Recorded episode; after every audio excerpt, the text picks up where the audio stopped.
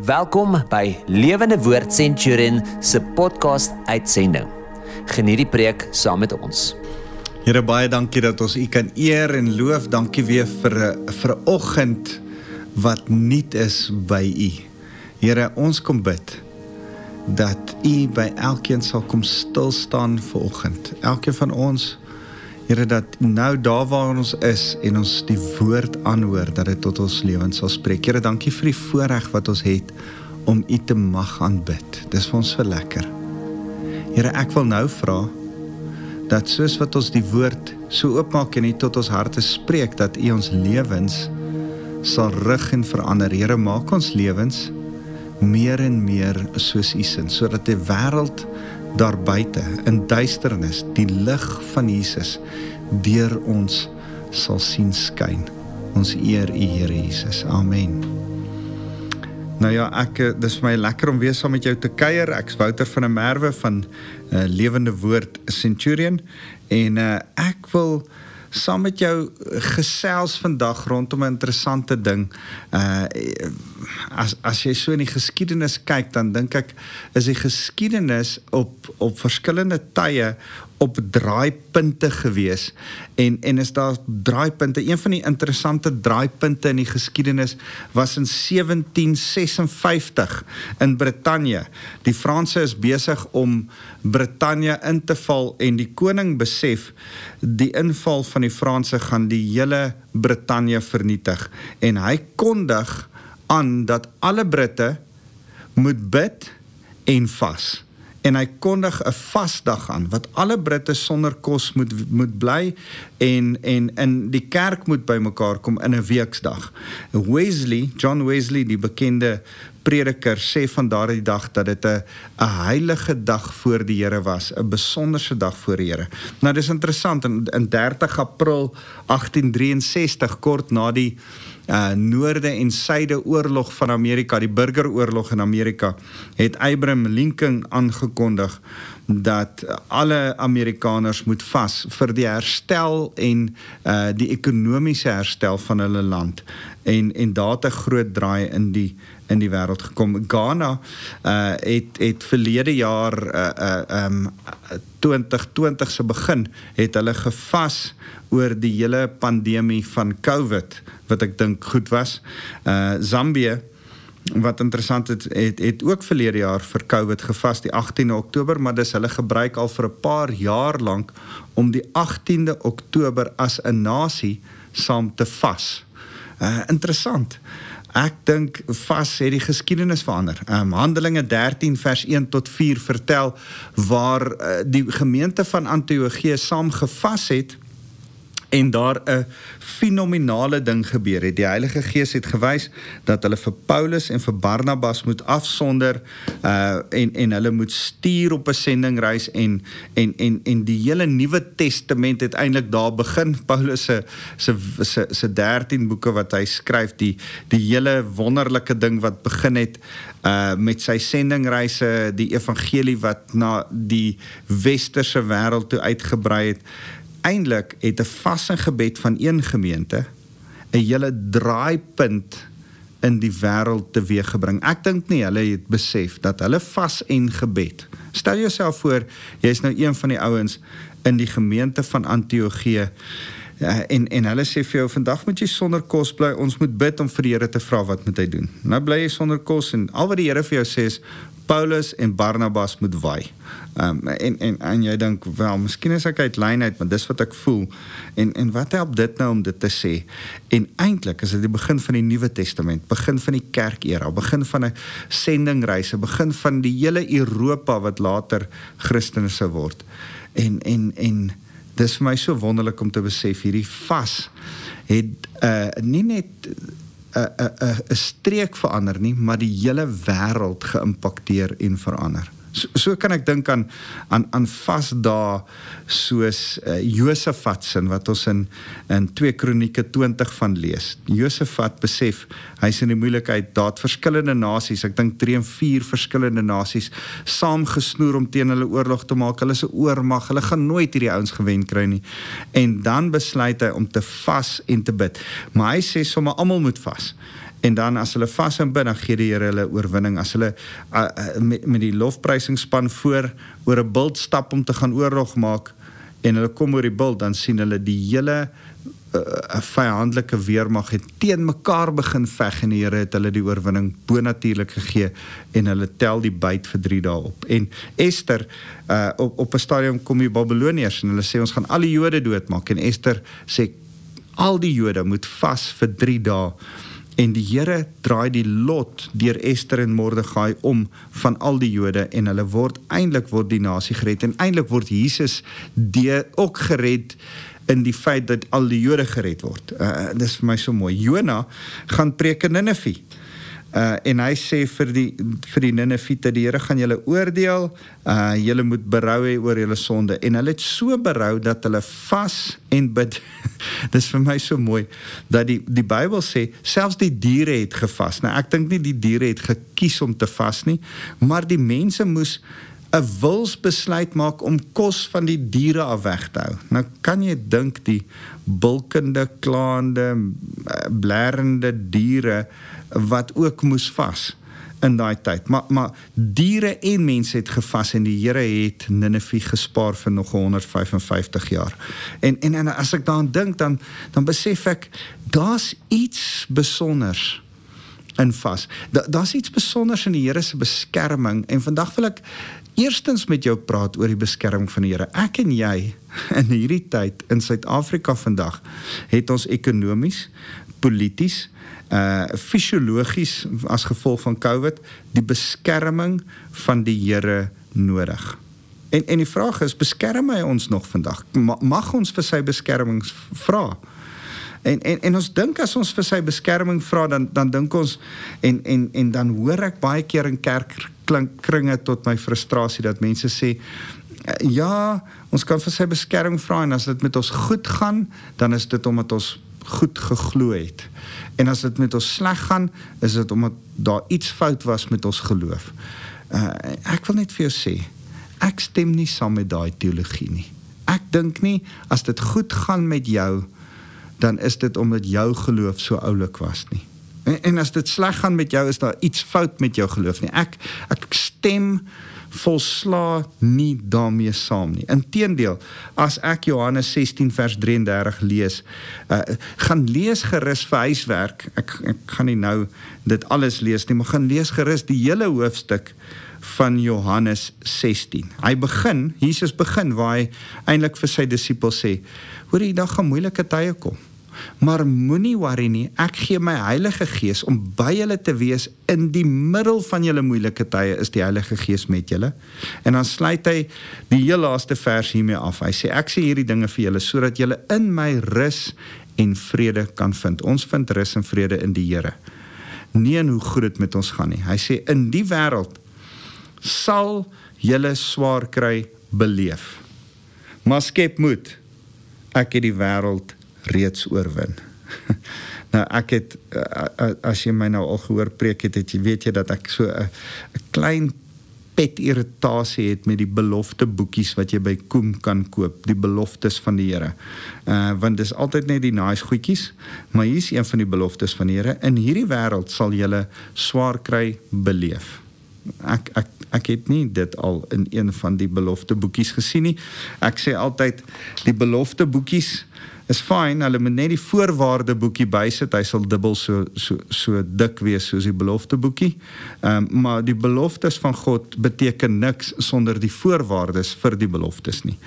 Maar hier is een van die van die beloftes is dat ons swaar kry sal sal, sal hê, maar die Here sal by ons wees want die oorwinning is reeds syne. So swaar kry is deel van ons van ons wêreld. Paulus, die Nuwe Testamentiese gelowiges, man, die gelowiges van vandag beleef swaar kry. Um ons besef dit nie, maar in China, Midde-Ooste, oral te gaan mense vandag nog dood, word hulle koppe afgekap, word hulle gehang, word hulle as martelaars doodgemaak vir hulle geloof. Reg deur die 2000 jaar van kerk het dit gebeur, vandag gebeur dit nog steeds in in baie lande en en nie 'n bietjie nie as ons begin uitvind by ouens soos geopende deure en ouens wat in die in in in in daai vervolgde lande werk en kom ons agter daar's baie Christene wat vir hulle geloof do doodgaan.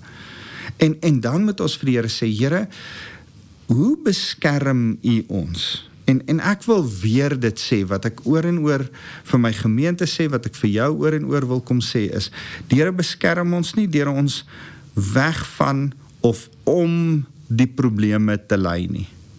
Die Here beskerm ons deur sy Heilige Gees in ons te gee en ons juis in en deur die probleem te lei. Die Here is in die midde. Die prentjie van Sadrag, Mesach en Abednego is altyd vir my so so sterk in my kop van die die Here het hulle nie gespaar van die vuur nie. Die Here was die vierde persoon in die vuur.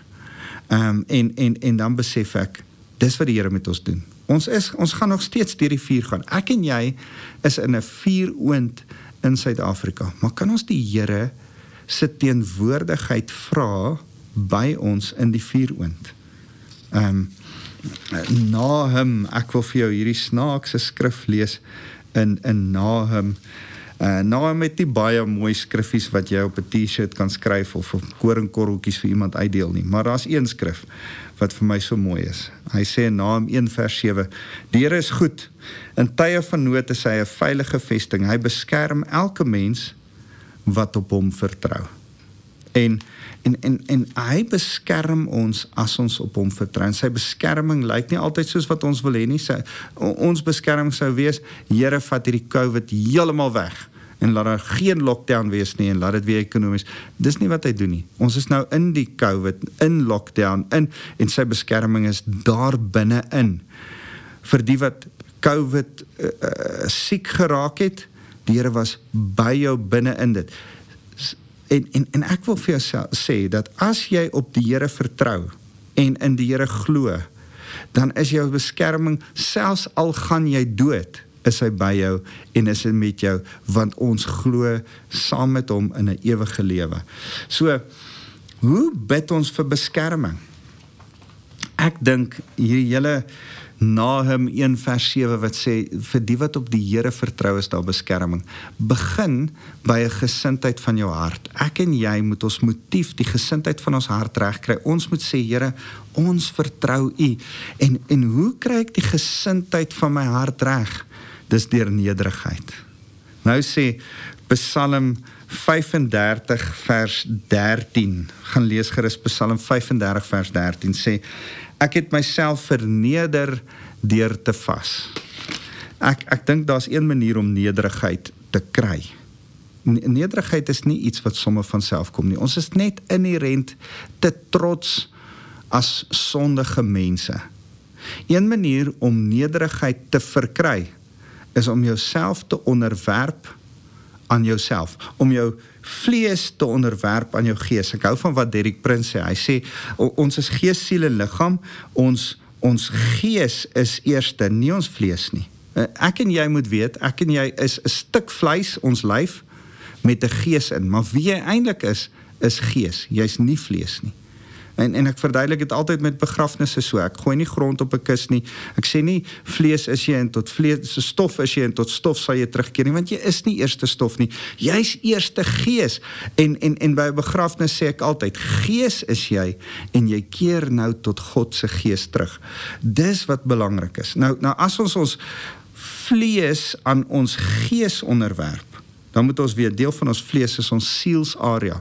Ons wil, ons intellek, ons emosie. Dis wat ek nodig het, wat ek dink en en wat ek voel ek moet my my my nood wat ek my behoeftes my my denkwyse en my emosies aan die Here kom onderwerp. Aan my gees aan die Heilige Gees binne in my kom onderwerp. Dis wat nederigheid is.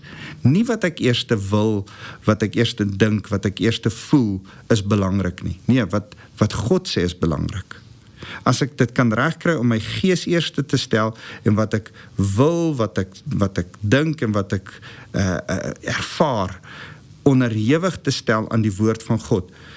Dis wat nederigheid beteken en die manier om dit te doen is om te vas. En en en die Here, soos wat ek net nou vir julle vertel het van die vas ouens wat gevas het en die Here hulle situasies in hulle lande en hulle hulle omgewings en selfs in die wêreld omgedraai het. Wil ek vir jou sê, vas begin by nederigheid, maar dit is so belangrik. Hoor 'n bietjie wat sê Jesus oor vas. As hy as hy oor vas praat, begin hy by die bergpredikasie en dan preek hy oor vas. Hy begin eers deur te sê wanneer jy gee, gee op hierdie manier. Nie nie as jy gee nie, wanneer jy gee. Een van die dissiplines van, van wat ons almal moet doen is om te gee. Uh, hoe wonderlik is dit? Jy moet jou tiende gee, jy moet vir armes gee, jy moet met 'n blymoedigheid gee. Daar's 'n manier om te gee. Uh, en dit eer die Here. Eintlik is dit deel van jou aanbidding is om te kan gee. 'n Tweede manier, 'n tweede dissipline wat hy instel in Matteus 6, uh, dan sê hy wanneer jy bid, Matteus 6 vers 7 en dan dan leer hy ons die onsse Vader bid. En en en hoe ons moet bid en en dat daar sekere maniere is om te bid. So, eerste dissipline is gee, tweede dissipline is is bid en dan sê hy wanneer jy vas. Weereens nie as jy vas nie, wanneer jy vas. Dis nie 'n dis nie a, eers onderhandelbaar nie. Dis iets wat elke Christen behoort te doen. Dis asof die Here gesê het, julle almal gaan gee, julle almal gaan bid, julle gaan almal vas. Kom ek leer julle hoe om te vas. Dan sê wanneer jy vas, vers 16 van Matteus 6, wanneer jy vas, moenie so skyn heilig as 'n martelaarshouding aanneem nie. Hulle loop met lang gesigte rond sodat mense duidelik kan sien dat hulle vas. Ek verseker julle, dis al beloning wat hulle ooit sal kry. Nou vas, laat jy jouself verskriklik jammer kry. As jy begin vas of jy nou een maaltyd vas, jou vlees kry homself jammer en voordat jy jouself kan kry, dan's jy ook so klein bietjie 'n pity party. En al wat moet gebeur is jou gees moet sê, "Hey, mag, jy is nie in beheer nie. Hey, vlees, jy's nie. Hou op om jouself jammer te kry." En uh vers 17 sê, "Maar wanneer jy vas, versorg jou hare, was jou gesig, dan sal niemand agterkom dat jy vas nie, behalwe jou Vader wat alle geheime ken." En jou Vader wat alle geheime ken, sal jou beloon. Jy hoef nie jou vas aan 'n groot klok te hang en vir almal te wys jy vas nie. Dan verloor jy die waarde van vas. Dan dan, dan is jou reward die feit dat almal weet jy vas. Nee nee. Vas en wees nederig. Vas en sit nog steeds 'n glimlag op jou gesig.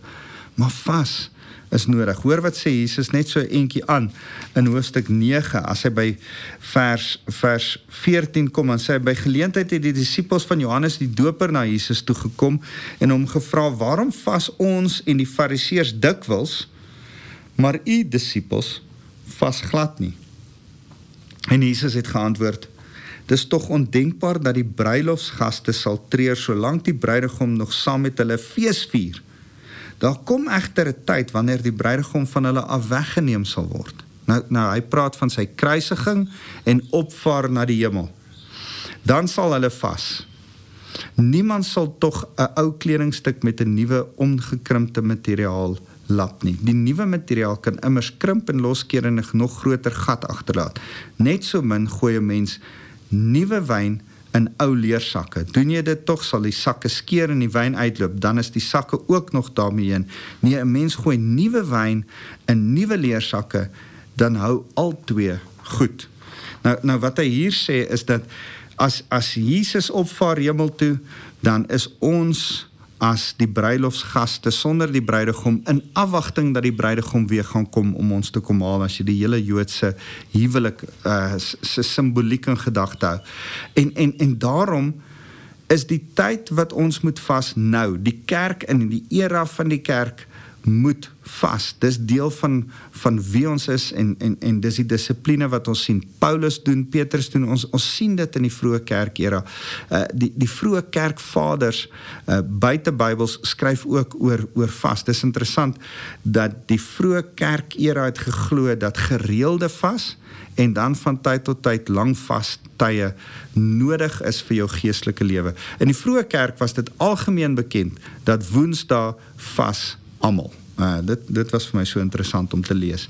Maar maar maar hoor mooi wat sê Jesus hier. Hy sê ehm um, my disippels gaan vas en en wanneer hulle vas dan is dit asof daar nuwe wynsakke kom vir nuwe wyn. So ek ek wil nuwe goed in hulle doen, maar hulle moet die ou wynsakke uitsorteer. Nou, ek het al so baie preke gehoor waar hier gepraat word van die ou wynsakke is ou kerke of 'n ou manier van dink of 'n ou bedeling of 'n eh, maar eintlik gaan hierdie oor die gesindheid van jou hart. Jou wynsak waarvan hierdie skrif praat, is die motiewe en die gesindheid van jou hart. Die Here wil nuut werk in jou. Maar nou moet hy eers die die gesindheid, die issuetjies in jou lewe uitsorteer. Die enigste manier om dit uit te sorteer is deur te vas, want jy sien die enigste manier om by jou issues van trots uit te kom, issues van sonde uit te kom is deur self jouself te verootmoedig, jouself nederig te maak voor die Here. Jou kop self voor die Here te buig, te vas. As jy vas, gebeur daar 'n paar goed. Jy het hongerpyne, jy jou liggaam moan, jy begin so 'n bietjie meer stink as gewoonlik.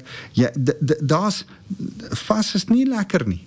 Maar vas is 'n dissipline uit die skrif uit wat Nuwe Testamenties deel is van die kerk en wat ons nog steeds moet doen. Vas is om sonder kos te bly tot verheerliking van die Here. 'n vir 'n geestelike beginsel om sonder kos te bly. Hoor mooi. As jy vas uh vir enige doeleinde soos om om om polities mense te manipuleer dan jy besig met 'n met 'n hunger strike. Die van julle wat vir Bobby Sands in die 80er jare kan onthou.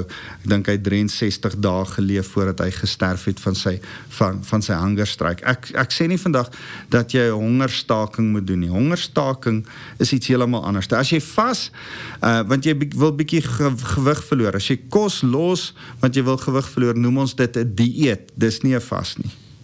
Ek ek praat nie van dieete vandag nie. Ek praat nie van hunger strikes vandag nie. Ek dis nie waaroor ek praat. Ek praat van om sonder kos te bly om die Here te eer en te verheerlik. In in dit is so mooi in Lukas 2 vers 37 dan staan daar dat Anna die profetes die Here aanbid het deur te vas.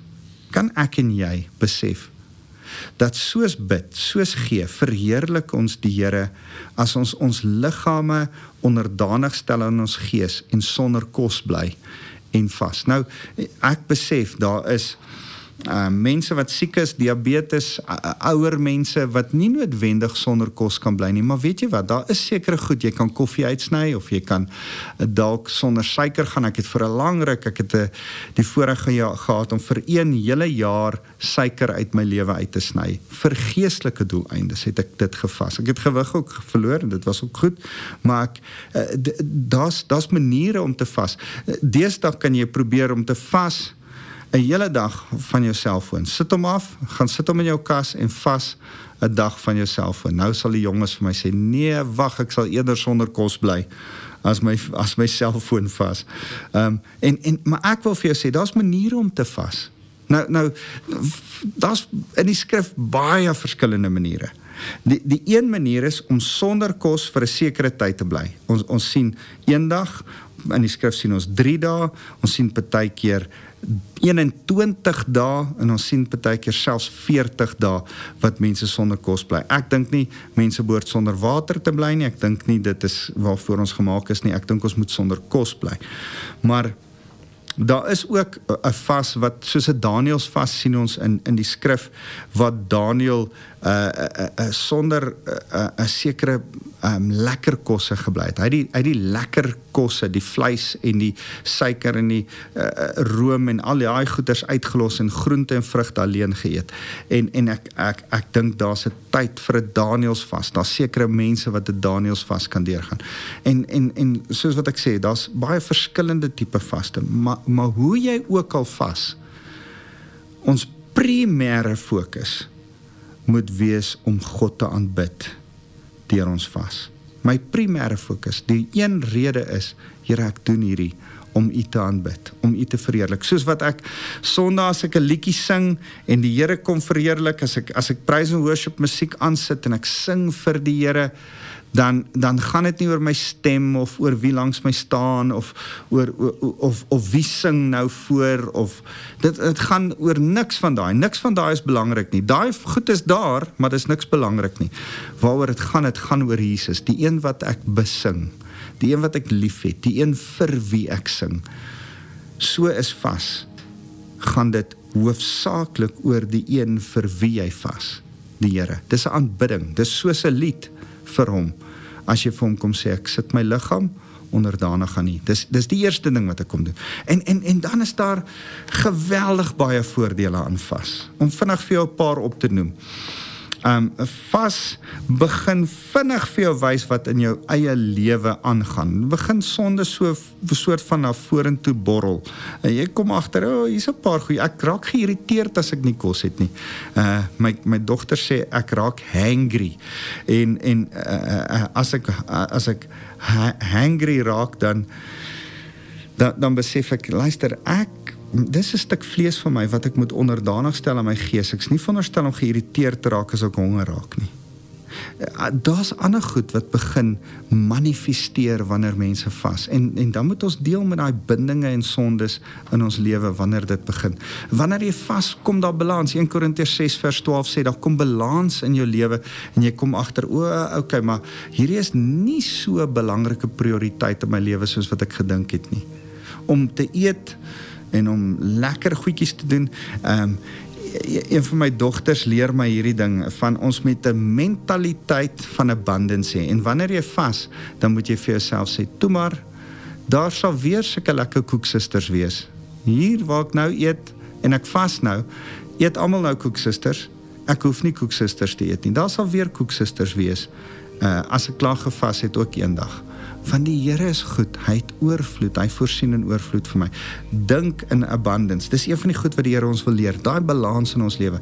Uh dit maak ons vry van sondige bindings. Dit help ons in ons gebed. Dit fokus vas. Help jou om te fokus in gebed. Dit help jou om besluite te kan neem. Here, ek wil 'n besluit neem. Moet ek soontoe? Here, moet ons vir vir, vir Barnabas en Paulus stuur of moet ons hulle hier hou? Nee, stuur hulle. Daai daai besluite. Dit help ons om te konsentreer. Here, ek wil gefokus wees en daarom is deel van vas vir my om my journal uit te haal en neer te skryf dit wat die Here vir my sê. Ek skryf altyd neer. Ek ek skryf die rede hoekom ek vas, want wanneer jy begin honger raak, dan begin jy met jouself redeneer en dan vergeet jy hoekom jy vas of jy wil graag vergeet. En en dan wanneer ek vas, begin ek die Here se stem hoor en ek skryf neer wat die Here vir my sê. Vas is goed vir jou gesondheid. Ek ek hoor vandag dat, iemand sê vir my vas um, is, so goed vir jou dat want dit begin selfs selle wat nie goed is nie wat later in kanker kan kan omsit opeet. En en daarom het mense wat gereeld vas 'n baie 'n groter kans om nie kanker te kry nie as mense wat nooit vas nie.